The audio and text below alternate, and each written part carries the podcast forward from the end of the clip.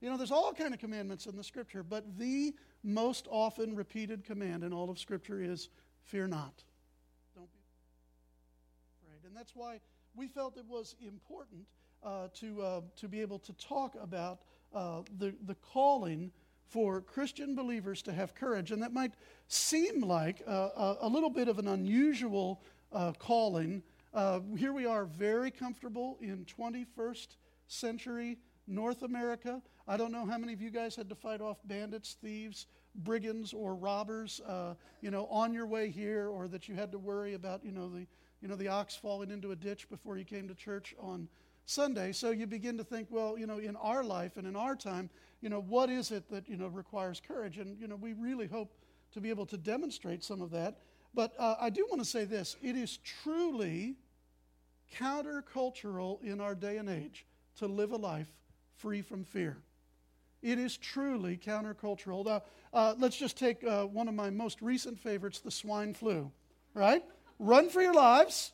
Here comes the swine flu. It somehow started in Mexico, and you know it's like the killer bees 20 years ago. And you know there's always something that starts somewhere else, and it's going to get to you. And oh my gosh, we're all going to die, right? And you know, could you just four weeks ago, five weeks ago, could you turn on the news without hearing about the swine flu?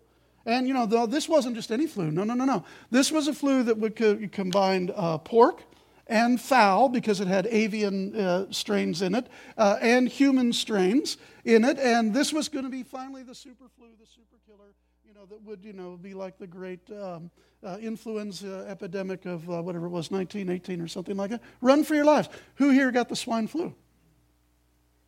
Who here, if you had to travel, actually gave some thought to what our vice president said, which is don't get into a big aluminum can where you are, you know, con, you know, confined with everybody else and breathe the same air that they're breathing. And I mean, even at the highest levels of government, you know, you had second highest level of government, you had somebody saying, "Listen, I'm telling my family, don't go anywhere, don't do anything."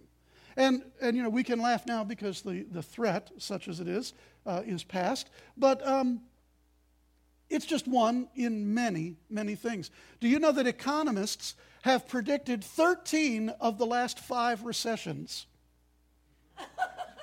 right? You know, you know, you just let a little bit of a dip in, in uh, you know, in the employment figures, a little bit of a rise in the unemployment figures, and you know, the, the, the reason is bad news sells, and it really is, as the people of God, countercultural to live free from fear, without a doubt. Uh, and um, we want to talk about uh, we want to talk about courage uh, because God delights in choosing weak people. Who me? I'm not courageous. God delights in choosing weak people and doing exploits uh, through them. And last week's message, just as a quick review, uh, was uh, from Gideon in Judges chapter 6 and 7. Last week's message was about Gideon's courage. And Pastor Adam told us this. He said, God is calling us. And by that, he specifically had a word for our local church. God is calling the vineyard in Campbellsville to a new place of courage and demonstration. The driving theological motivation behind the vineyard movement and the vineyard here uh, is that the kingdom of God, the way things are done in, in heaven, is breaking into the here and the now. The kingdom of God is busting into our lives. The powers of the age to come are somehow tearing open the heavens and breaking into our lives. And that's manifested in peace and that's manifested in uh, the comfort that comes through the Holy Spirit, but it's also manifested in miraculous healing and intervention and miraculous financial supply. In, in every way that you could imagine that heaven is a good place. The powers of the age to come, that's a Pauline phrase, are breaking into the here and now. But God is calling us, especially as a local congregation, to a new place of courage and of demonstration in that. And uh, Gideon was a great example. You know, God delights in choosing the weak. Uh, angelic visitation, here comes an angel. You know, hey, mighty man of valor. And Gideon says, Who? Me? Right? And, uh, and then we, we went through the story of Gideon and we saw how God chose him. And uh, specifically, one of the points that Adam wanted to make was that the cure for fear is God's presence and our obedience combined. The cure for fear. Do you, do you struggle with being afraid of stuff? The cure for fear is God's presence and our obedience, and that's what's going to equal courage for us. And then the final point that Adam made was that throughout the Old Testament, you get the presence of the Holy Spirit as an exceptional event. It, you know, time and time again in the Old Testament, from Moses to Gideon to King David to, you know, to the prophets, it's always the Spirit of the Lord kind of overtook me, and then thus and such happened. And Adam's point, as he was concluding the first of these two weeks, is, is that if the Spirit came on Gideon and all those good things happened, how much more should we, who have the Holy Spirit resident in our hearts, be able to walk in kingdom demonstration and proclamation and, and a courageous uh, declaration of the kingdom because we have the benefit of the Spirit being in our hearts all the time. In other words, and here's part of the challenge in other words, all of the wiggy stuff, all of the incredible mind blowing stuff, all of the stuff that you read about in the Old Testament was by its definition exceptions to the rule it was God granting the Spirit in limited measure to people in a given time. But we are the people of the Spirit. We are the Israel of God. And we are that Spirit whom He jealously desires when we, when we did our intercession time. And so, as we looked at the, the story of Gideon, that was part of what was going on. Now, um, Gideon is, uh, is good Sunday school fare. How many of you learned about Gideon when you were, you know, in Sunday school, right? And Gideon is good Bible story fare. And I, and I always hate that phrase Bible story. I hate the phrase Bible story because it carries with it the connotation that it's a, a harmless story that you tell, you know, to either old people or to very young people. And that it's a story when in fact it is an account of something that actually happened.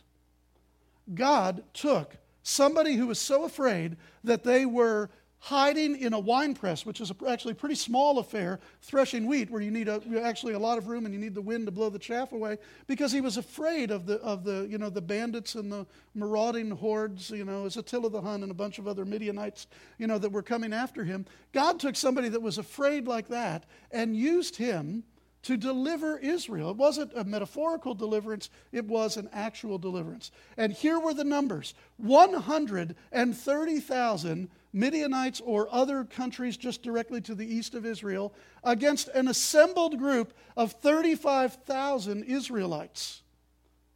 But then God said, No, no, no, no, no, no. Let's just ask anybody who's afraid. Uh, if you're afraid, go home. And in one day, 22,000 Israelites went home. So he went from 35K to, uh, well, what's the math on that? 20 to carry the one to 13K. All right? And the simple question was, is how many of you guys are afraid? Roughly two thirds said, yeah, you know, feats, don't fail me now. I'm out of here.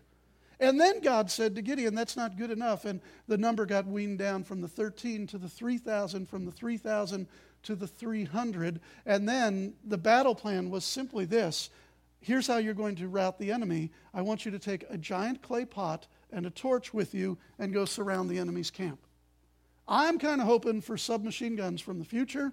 I'm kind of hoping for, you know, a little bit of Terminator salvation. I'm looking for something that's bigger and badder than that. But this is the way that God works. And it's not just a Bible story, it was an account of something that actually happened. And I wanted to read to you a quote from uh, one of my favorite authors. I think probably C.S. Lewis is my favorite author, but uh, uh, a modern author still alive today, Dallas Willard, is, um, is an incredible uh, source of encouragement and instruction to me.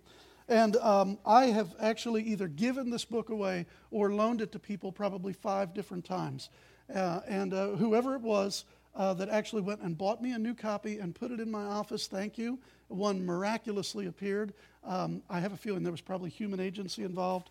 If you're here today, thank you for that. But I want to, I want to read a quote from Dallas Willard just to finish up Adam's message. Uh, and this is what Dallas Willard says in this incredible book called Hearing God. He says, The humanity of Moses, of David, Elijah, of Paul or Peter, and even Jesus Christ himself teaches us this one vital lesson. Our humanity will not in itself prevent us from knowing or interacting with God just as they did. Okay? Whether it's Gideon or whether it's Moses, David, or Elijah, or Peter, or Paul, or even Jesus, our humanity does not prevent us from interacting with God just as they did. And in fact, Willard says the open secret of many Bible believing churches is that really only a very small percentage of members study the Bible with even the degree of interest, intelligence, or joy that they bring to bear on their favorite newspaper or magazine. And in my opinion, says Willard, based upon considerable experience, this is primarily because they do not know and are not taught how to understand the experience of biblical characters in terms of their own experience. You see, when we come to the scriptures and we read about Gideon, is it a nice story? Is it something that's just designed to encourage us in general? Or is there revelation from God that this is the way that God works with people? When we read the account of Gideon, can we imagine ourselves? Can you, Andrew, can you imagine yourself down in a wine press because you're afraid? and an angelic visitation declaring that you have a destiny as a mighty man of valor. And can you imagine struggling with A, trying to hear the voice of God, and B, then taking steps of obedience and faith? Each one of us need, as we read the biblical account, whether it's Gideon or whether it's in the Gospels, whether it's in the book of Acts or whether it's the life of King David, these are people just like we are. Elijah was a man just like us. That's what it says in uh, James chapter 5. Isn't that right? Really? A guy whose prayer life was so good it could disrupt the weather patterns for three and a half years. Elijah was a man just like us. Do we really believe that? How about it? Now, Elijah was a man just like us. He was uh, easily frightened, given to bouts of depression, liked to run away and hide and say, I'm the only one. Now, that sounds a little more just like us, doesn't it? But he's also the one who called down fire from heaven. He's also the one that raised the dead. He's also the one that miraculously increased the supply of food. Elijah was a man just like us. Why is it that we are so quick to apprehend the, the faults of those that are in the scriptures?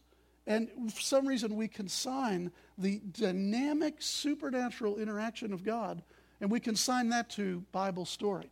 All right, well, Adam didn't say all that, but I said all that. Just uh, to uh, review Gideon's message. Here's the formula. I was not very good at math, but this one is easy enough. What is courage? Courage is the combination of obedience and faith in God. Obedience plus faith equals courage. That is the biblical definition of what it means to have the heart of God inside of you. And this, it's kind of a word that comes to us, at least in English, from the, the Old French, and it means that your, that your heart has become old in a good way because you've walked with God so long that you know the ways of God. So, courage is obedience plus faith. And so, uh, there's the review of last week. And uh, I, want to, uh, I want to look at a passage in the New Testament since Pastor Adam used the Old Testament passage. If you brought a Bible today, let's look at Hebrews chapter 11. Um, while you're turning there, let me ask you this. Who here knows where baseball's Hall of Fame is located? Somewhere in Baltimore. That's not true. Cooperstown, that's right. Okay, how about football's Hall of Fame? Canton, Ohio. Okay, how about the Hockey Hall of Fame? The answer is who cares about hockey? Okay, that's the answer there. Okay, who cares about hockey? Um, rock and Roll Hall of Fame. Cleveland, what?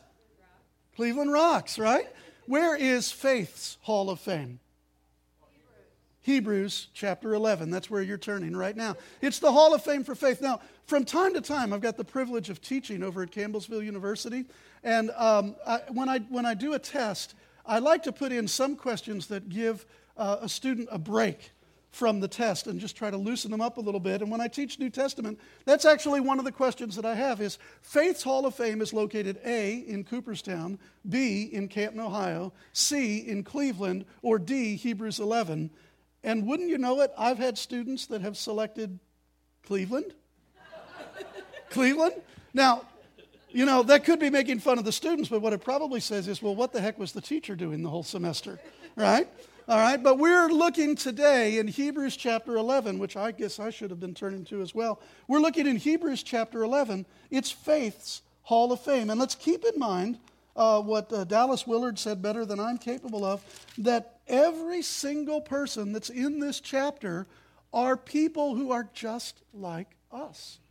that if, if, if, you wanted to spend a week's Bible study or a month's Bible study just going through the names of these people that are mentioned in Hebrews chapter 11, you could say, gee, what would my life have been like if I was Moses and I saw a bush that was burning and it wasn't consumed? What would my life have been like if I was Abraham? Or, you know, on and on and on like that. And so there's this list of uh, Faith's Hall of Fame, and it's got, you know, it's got all the big guys in it. It's got Abraham and it's got Moses and, you know, it's got, um, um, well, it's got everybody that's famous. But then right at the end, and this is the passage that I want to look at, starting in verse 32 the writer, or maybe this was an old sermon, the writer or the speaker of these words is running out of space because Faith's Hall of Fame has had a long time to have inductees. And starting in verse 32, the author says, Well, what more shall I say? I don't even have time to tell about Gideon, Barak, Samson, Jephthah, David, Samuel, and the prophets, who through faith conquered kingdoms, administered justice, gained what was promised, who shut the mouths of lions, quenched the fury of flames, escaped the edge of the sword, whose weakness was turned into strength, who became uh, powerful in battle and routed foreign armies.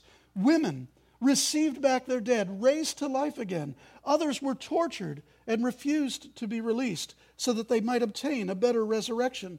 Some faced jeers and flogging, while still others were chained and put into prison. They were stoned. They were sawn in two. They were put to death by the sword. They went about in sheepskins and goatskins, destitute, persecuted, mistreated. The world was not worthy of them. And they wandered in deserts and mountains and in caves and in holes in the ground. All of these were commended for their faith, yet none of them received what had been promised. God had planned something better for us, so that only together with us would they be made perfect. Lord Jesus, would you come through your Spirit and illuminate what you want to, made, to be made bright in our hearts today? Would you cause the light of your countenance to fall not on the printed ink on the page, but would you cause the light of your countenance to fall into my heart? Shine where you want, Jesus. In your name. Amen. You know, I, I, I always, when I read this passage, especially the, the last part, you know, I could, you know, I could follow with shut the mouths of lions. I, I think that's, you know, who's that? That's Nebuchadnezzar or somebody. No, it's Daniel. He or the angel. I don't know. You know what I'm saying. It's Daniel. I'm, I'm teasing. I knew who it was. Okay. Um, is it, is it Daniel? Yeah, okay. Uh, you know, you know, I tried to follow along in you know this list and figure out who's who, but something happens in this list, and the list changes from notable biblical figures to people that you know maybe we don't know about. You know, people that were tortured and refused release so that they could obtain a better resurrection. Who is that? You know, some biblical scholars say, well, it might be from the, the apocryphal books that, uh, you know, like the, the Maccabees. There's a famous passage in, in one of the Maccabees books about, you know, this family with seven brothers, and not one of them wanted their release. They wanted to embrace torture because they wanted to be faithful to the God of their fathers.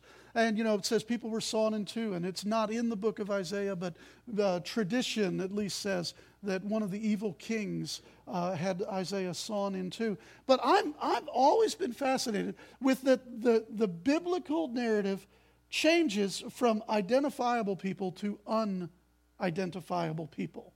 Maybe it was Isaiah. Maybe it was these brothers in the, in the book of Maccabees. Or maybe it was perhaps, and this is just my own take on it, you know, I don't know that it'll ever get published, is that it, the, the author may have had people in mind people, you know, he's moving from the Old Testament witness to the New Testament witness.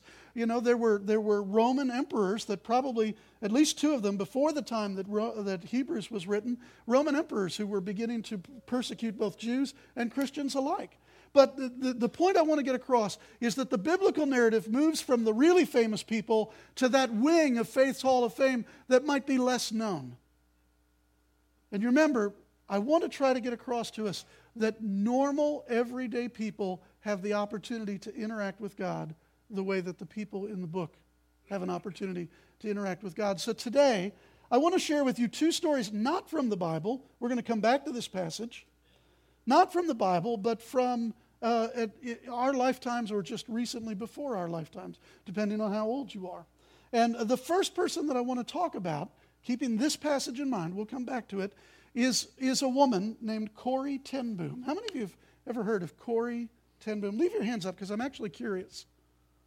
Not a good 80%. Corrie ten Boom was a Dutch woman uh, who died at the age of 91. She died uh, in, in uh, early 1990s. And she led about as ordinary a life as you can imagine.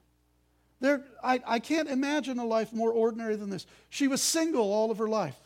Uh, she, um, she lived with her father and her older sister, and they had a little bitty watch repair shop in, uh, in Holland, uh, in a small town.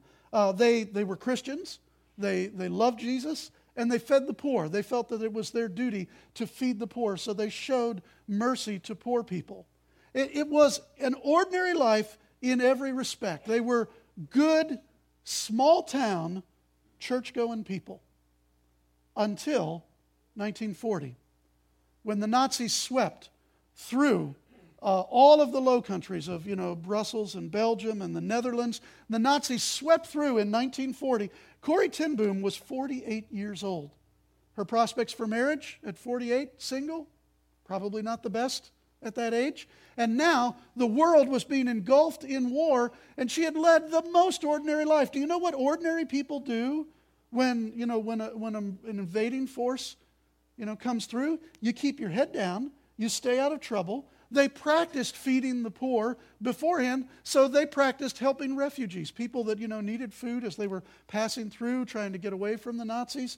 Uh, they they practiced the ordinary kindness that you would normally consider. But in 1941, the Nazis began rounding up the Jewish people in the Low Countries. And by 1942, Corrie and her older sister and her father had joined the resistance movement. Now, can you imagine, you know, a- applying for the resistance movement? In walks an 80 year old father with one daughter who is in her 50s and another daughter who is 49, turning 50, saying, We are the resistance. Anybody here see Terminator Salvation. You know, we are the resistance. What a load of uh, horse dookie. Um, this is the real resistance.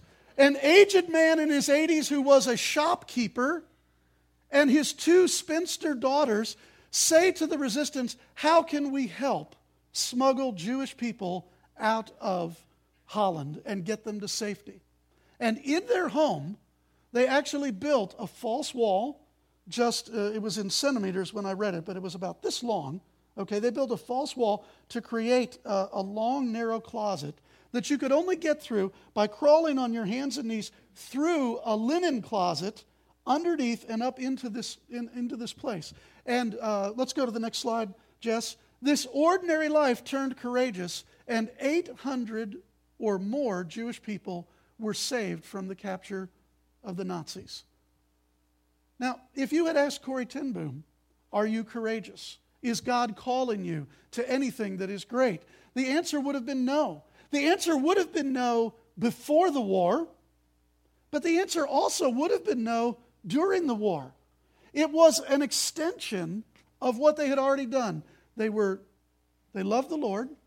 They fed the poor as part of their Christian duty. And when circumstances changed, that until on the previous slide, when circumstances changed, it was merely an extension of the life they were already living. It was an extension of that life. Well, in 1944, after two years of working with the resistance, she was captured, her sister was captured, her father was captured when a neighbor turned them in for smuggling Jews. Some neighbor ratted them out. And even as the Nazis broke into this little bitty house, and that's the actual house uh, where this happened, that was a watch shop downstairs. Even as the Nazis broke in, everybody in the household, and in this particular time it was six Jewish people that were guests, plus two resistance members who were taking care of the six Jewish people, they had rehearsed how they could get to that hiding place within the house in one minute or less. If the Nazis came in the middle of the night, the first thing you did was you got out of bed and you turned your mattress over so that the, the heat from your body was on the underside of the mattress so that if the Nazis came and felt on a mattress, you know, they couldn't say, well, somebody was sleeping here, I, the bed's warm. And they all got into that closet, and the last six Jewish people, plus two resistance members, actually were never captured. But Corrie ten Boom and her sister and her father were taken into custody because they had extra ration cards. You got to feed them. You got to be able to deal in ration cards. And so they were captured and they were put into prison. Her dad, in his 80s, survived 10 days. Didn't even make it to a concentration camp. And when they threatened him with torture, he said it would be a privilege to die for God's chosen people. Ten days later, he was dead. Corrie ten Boom lost her older sister in, uh, in the concentration camp. And Corrie was the one who constantly complained about how life sucked because of the situation that they were in. It was the older sister that was filled with faith. Uh, there's a wonderful book called The Hiding Place. There's a movie that the Billy Graham Association put out called The Hiding Place. And what she learned was that there is no pit so deep that God's love is not deeper still. And so, first they rescued Jewish people from Nazi occupation. Then they began to witness to Jewish people in concentration camps and witness to German guards in that concentration camp. She lost her father, she lost her sister, she lost uh, one of her cousins. And when she was rescued from the concentration camp. She engaged in Christian ministry for 33 years. Now, at this point, she's in her early 50s. She's the daughter of a watchmaker, a spinster that lived in a small town that was a shopkeeper, and God still had 30 years of ministry, 33 to be exact, 33 years of ministry for her. See, this is the kind of courageous life that we are called to. See, it started with there's the uh, in uh, in the Gideon story in Judges. If you're taking notes, in Judges chapter six, verse fourteen, there's this phrase that says, "Gideon, go in the strength that you have." And the Gideon story is how time and time and time again he simply took one small step after another. God didn't say to him, "By the way, I'm going to have you take care of 130,000 Midianites." through 300 soldiers, God gave him one step at a time. When God began to call uh, Corrie ten Boom to a life of courage, God didn't say, by the way, your task is going to be to save 800 people from, the, from one of the most maniacal dictatorships of the 20th century. God didn't start with that. It was, do you love me? Will you feed the poor? The, Judges 6:14 go with the strength that you have and you will find that obedience plus faith will equal the courage that you need. Go with the strength that you have. Obedience plus faith, right? It becomes that. So they became the resistance. They did amazing things. They had long conversations with each other. Should we lie and break one of the Ten Commandments in service of God? They determined that they would not tell a lie to anyone who asked them a question because they didn't want to break one of God's commandments. That stretches me. There's, there's one incident where they, they before they had the, the, the wall with the hiding place, that they had a trap door underneath a table. And the Nazis were just about to break in, and one person was able to hide in the trap door underneath the table. And the Nazis came in and they said, Where are the Jews that you're hiding? And they looked, at, looked right at the soldier and said, Under the table. And, you know, there was no tablecloth, and the, the soldier just looked and said, Why are you mocking me? And then he ran out. They determined they weren't going to lie. They saw supernatural provision to take care of 800 people. You talk about your loaves and your fishes. They saw supernatural provision to take care of the, the people that they had been given to take care of. They saw supernatural protection that allowed them to smuggle Bibles into a concentration camp. They saw supernatural protection by God. The supernatural flowed from their obedience and their trust in God. They weren't out for a signs and wonders ministry. They were just trying to show biblical courage, obedience plus faith, and stuff happens. And I love this quote. I, before we leave Corrie ten Boom, I, I, I love this quote. Corrie told her older sister, she said, I'm not like you. I don't have a great faith. And I don't know if I've got the strength. If we are captured ever, if they put me into prison, I don't know if I've got the strength to be able to do it. And her older sister said this to her. Her older sister said, Do you know when we were little girls and we would go on a trip and we'd have to take the train. When did Papa give you the ticket? And Corrie said, Well, Papa would always give me the ticket just before I got on the train. And her older sister said, So will your heavenly Father give you what you need just before you need it. How many here called to save 800 people? How many here called to, to fight against an incredible, powerful uh, military force? How many here are called to join a resistance movement? I don't know, I don't know, I don't know. But what I do know is your Heavenly Father will give you the ticket just before you need to get on the train. Corrie ten Boom, she could have been in Faith's Hall of Fame. Her story is no different than Elijah or Gideon. Her story is no different at all. Up to and including, last note on Corrie ten Boom, in those 33 years of ministry, when she was ministering at a Lutheran church in Germany, 10 years after the war, and one of the soldiers who was a guard in the concentration camp came up to her with a big smile and said, Sister Corey, I've accepted Jesus as my Savior. You and I are brother and sister now. He had been a guard in the camp, and he'd been brutal. And she was immediately faced with the question of forgiveness. You know what C.S. Lewis says about forgiveness? He says forgiveness is a really good concept right up until you actually have to forgive someone. And so, in her years of ministry, she too was still receiving the ticket just when she needed it. And she says she swallowed hard, she asked for the grace of God, and she embraced the man, and she felt the presence of God in a sustainable way filling her heart with love and affection for that person. Corrie ten Boom. But you're thinking, okay, well, the world's not at war now. Uh, you know, that's a long time ago. You know, maybe Ray remembers World War II. Maybe a few people here remember World War II. Heck, I remember the Revolutionary War, but most of us don't remember that. So I want to tell you about a guy I went to high school with. I want to tell you about my friend, Steve Pfeiffer. He's spoken here at this church if you've been here for any length of time. And Steve, too, has lived a courageous life. Uh, you can see his story at kenyakidscan.org if you want to go to it. And, you know, here's the vitae on him middle class guy, wife and two children, good church goer, worked for Oracle Corporation. At Oracle, he was a heavy hitter and was the stuff of legend. Vice presidents would call him to get stuff done when stuff couldn't get done. And he had a nice house in the suburbs, you know, had a lovely yard, you know, they had a dog, you know, everything was just great. Grapevine, Texas.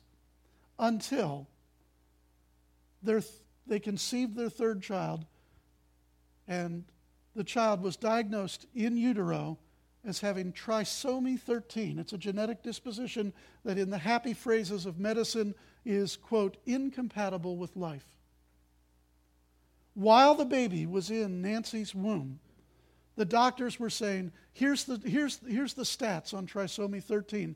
90% of the children born with trisomy 13 do not live one hour outside the mother's womb.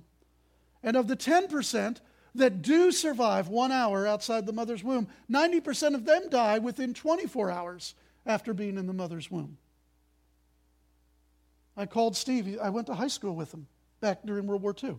Um, I went to, I called him and, uh, and I said, you know, hey, do you, do you want me to come down? You know, your, your wife's getting ready to deliver.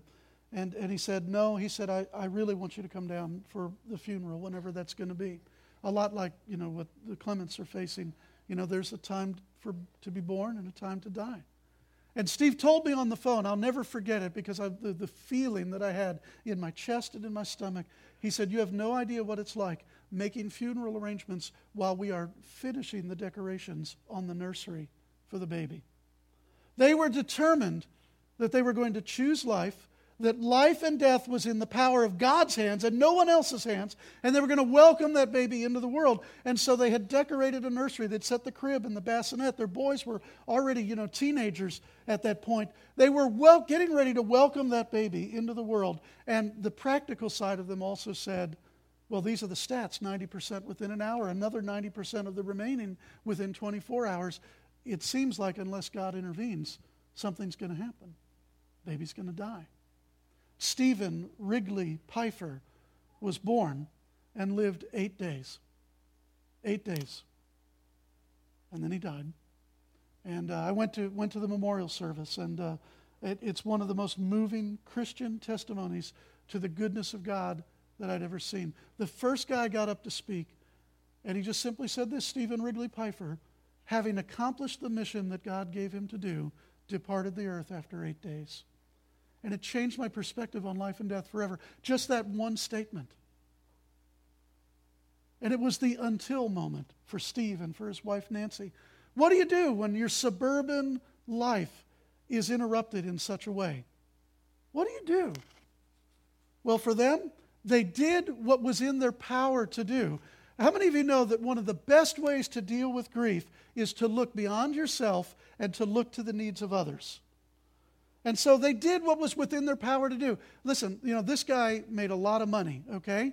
And so they said, you know what we'll do is we'll rent out the house for a year and we will go to a Christian school for the children of missionaries and we'll be dorm parents for children whose parents are serving throughout Africa. And we'll go and we'll do it for a year. It'll be the break that we need. It'll be, it'll be what we need to be able to start our life over again. Their intention was to go for one year and to be dorm parents. They weren't teachers at the school. All they did was hug on fourth graders who missed their mom and dad.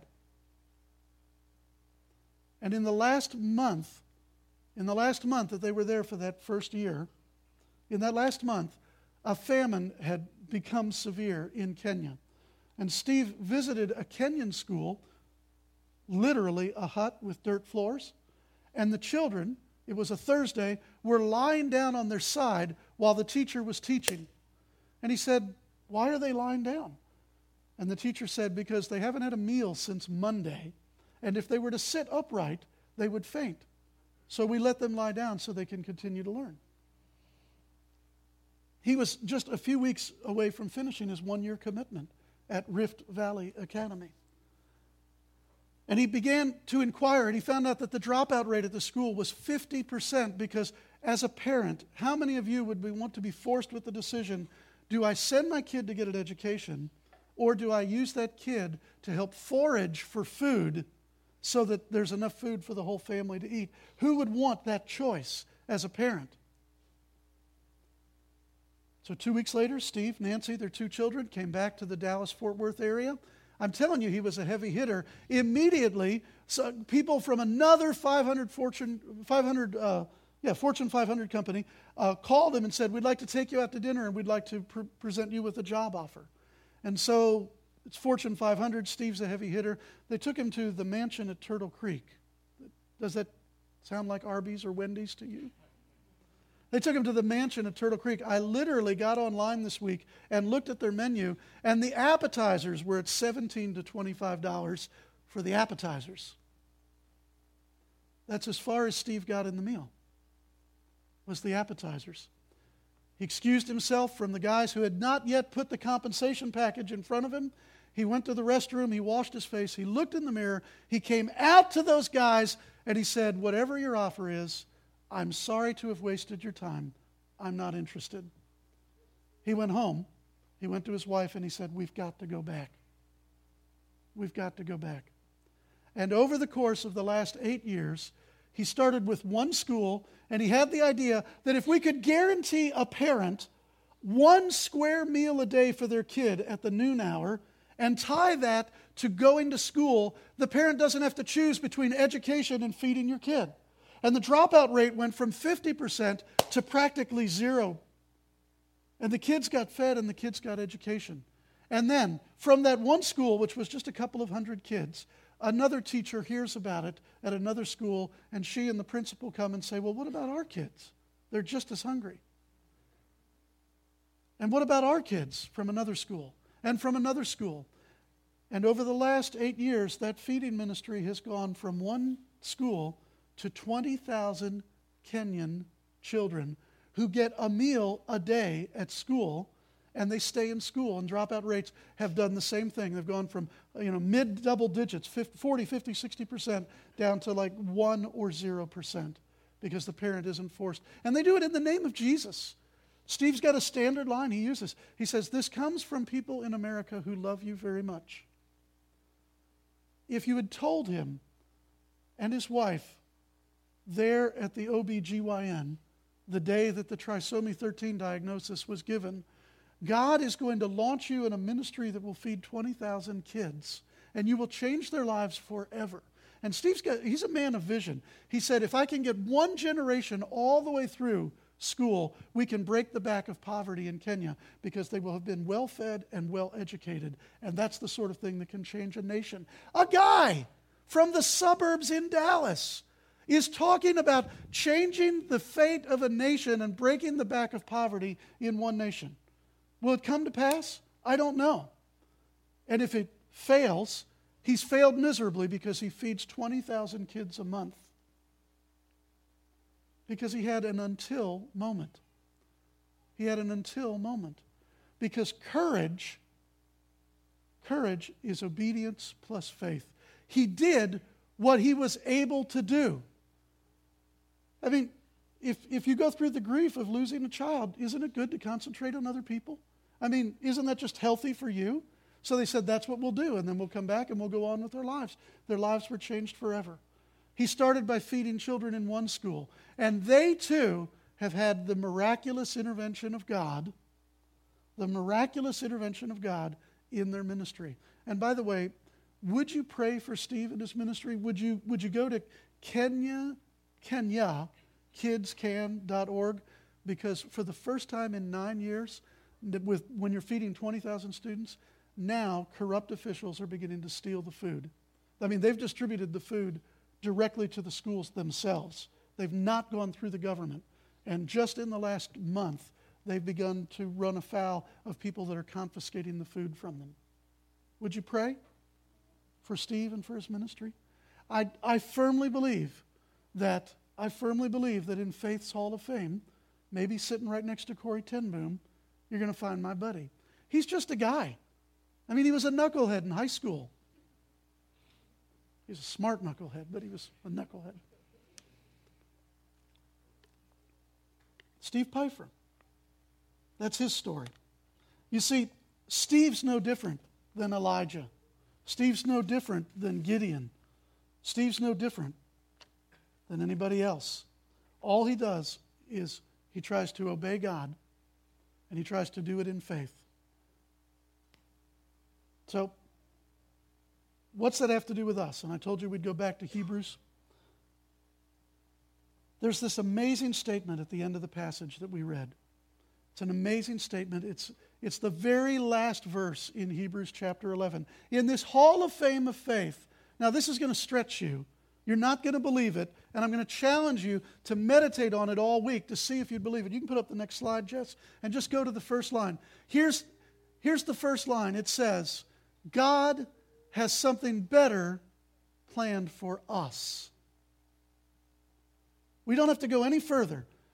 You could read about Gideon, Barak, Samson, Jephthah, King David, Solomon, Abraham, Moses, and the testimony of the Word of God is that God has something better planned for us. Do you believe it?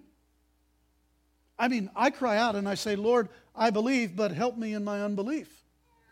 The testimony of Scripture for each person that's here today is that God has something better planned for us. And if that doesn't wig you out or totally you know, fry your circuits. Then the next phrase, also in verse 40, is simply this so that only together with us would those guys be made perfect. Do you know there is something incomplete about the life of Gideon?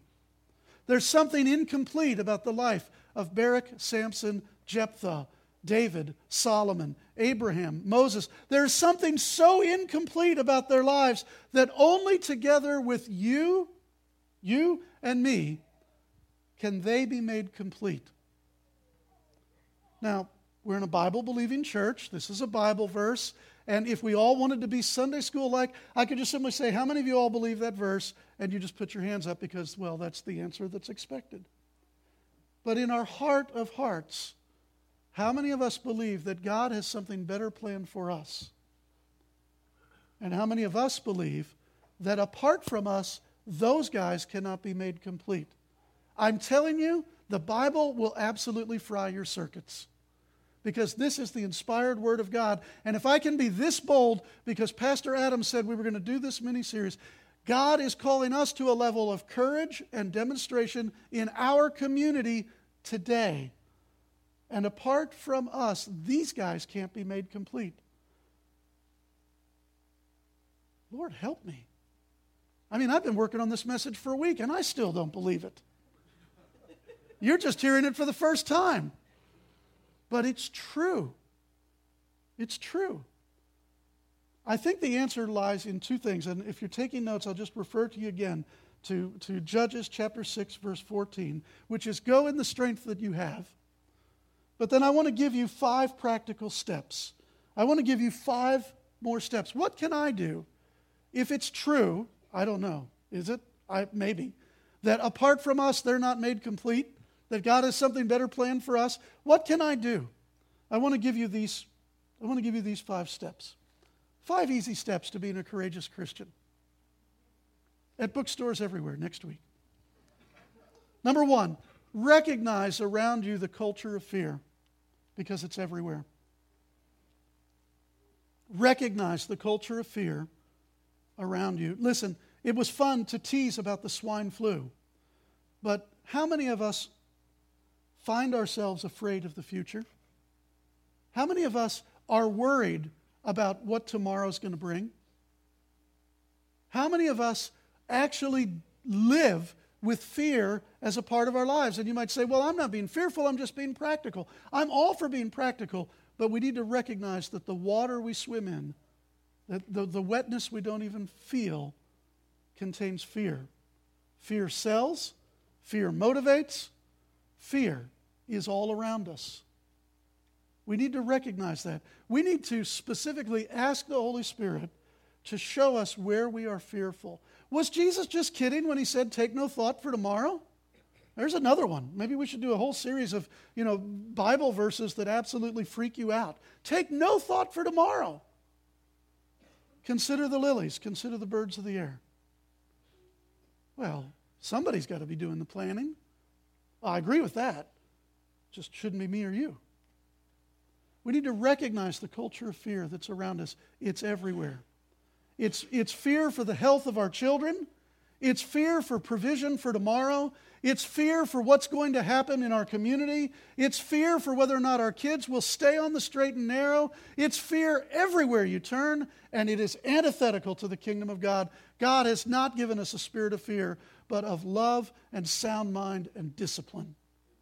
That's what God has given us. The kingdom of God is righteousness, peace, and joy in the Holy Ghost. Two things. Number one, it's in the Holy Spirit. And number two, two thirds of the kingdom of God is peace and joy. Righteousness we'll figure out as we go. Recognize the culture of fear. You okay with this? I think it's the Word of God for us.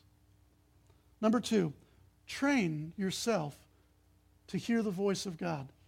In every example that we get in Faith's Hall of Fame, in every example that you know Adam used for us last week in talking about Gideon, there was a conversational relationship with God. God is not put off by your doubts. God will continue to engage in dialogue with you if you are just flat out honest with Him and say, I just don't see it. He doesn't turn His back on you. But we, we must train ourselves to hear the voice of God. The truth is, is that we've trained ourselves to hear a lot of voices.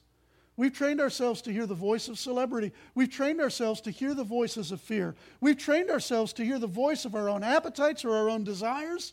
We need to train ourselves to hear the voice of God.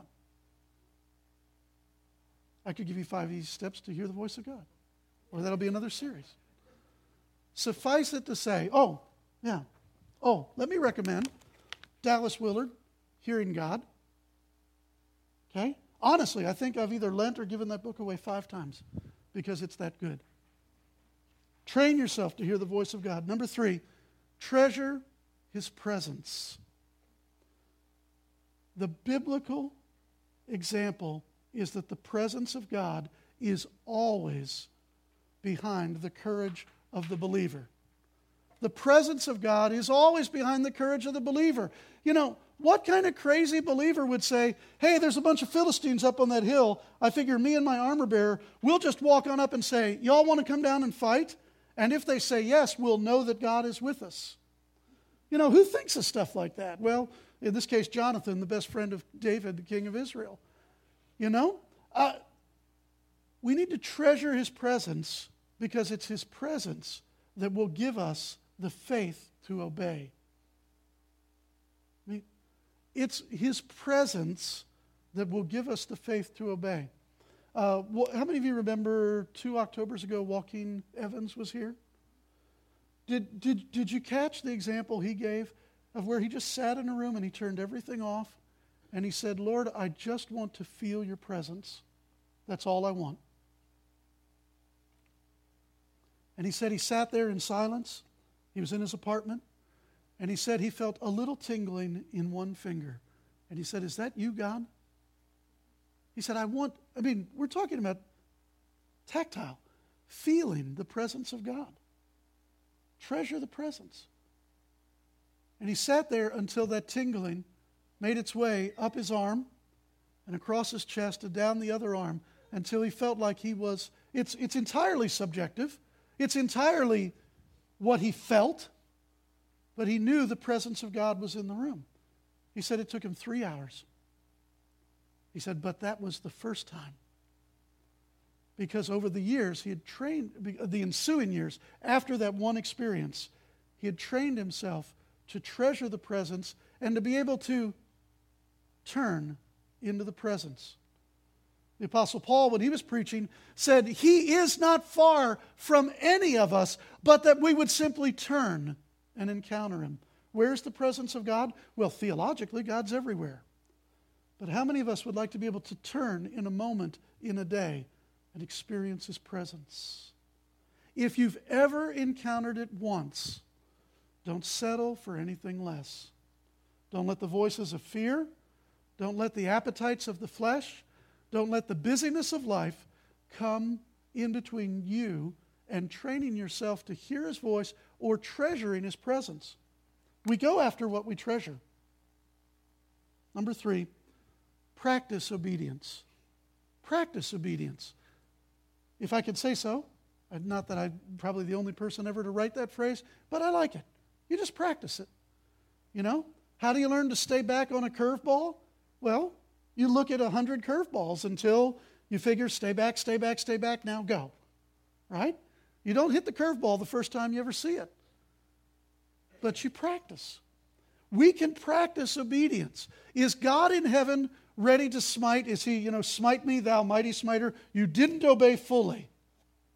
That's not the God we serve. The God that we serve says, practice obedience, grow in faith and obedience. We can practice obedience. It can be as simple as Corrie ten Boom feeding the poor. It can be as simple as Steve and Nancy saying, Hey, we've got some money in the bank. Let's take a year off and we'll go look beyond ourselves. Practice obedience. And then, number five, because in the, Corrie, the story of Corrie ten Boom or the story of my friend Steve, there was an until moment. Leave the until moment to God. It might be a world war, it might be a family tragedy, or it might be something else. I don't know what the until moment is, but even now, and you could say, look, I'm 51, or I'm 71, or I'm 21. Let God determine the until moment that allows you to combine faith and obedience to live courageously. Pastor Adams right. In Campbellsville, the population of Taylor County is an unreached people group because we have people with Bible theology and they're not experiencing the righteousness, peace, and joy of the kingdom of God. They're not experiencing the breakthrough of the powers of the age to come into the present. They're not experiencing the, the let your will be done on earth as it is in heaven. You want to be called to missions? We got a great mission field right around us. Let God determine the until. How many of us would like to be courageous in God? At least one or two. He calls us to a courageous life. We can be students, we can be teachers, we can be shop owners, or we can be day laborers. We can be retired or we can be newborn. And there is a place to walk in a courageous demonstration of the kingdom of God. If you're on the ministry team, you can kind of make your way up. Well, you can make your way up here. And, uh, but I want to take just a moment as well to maybe just ask the Lord to minister to us.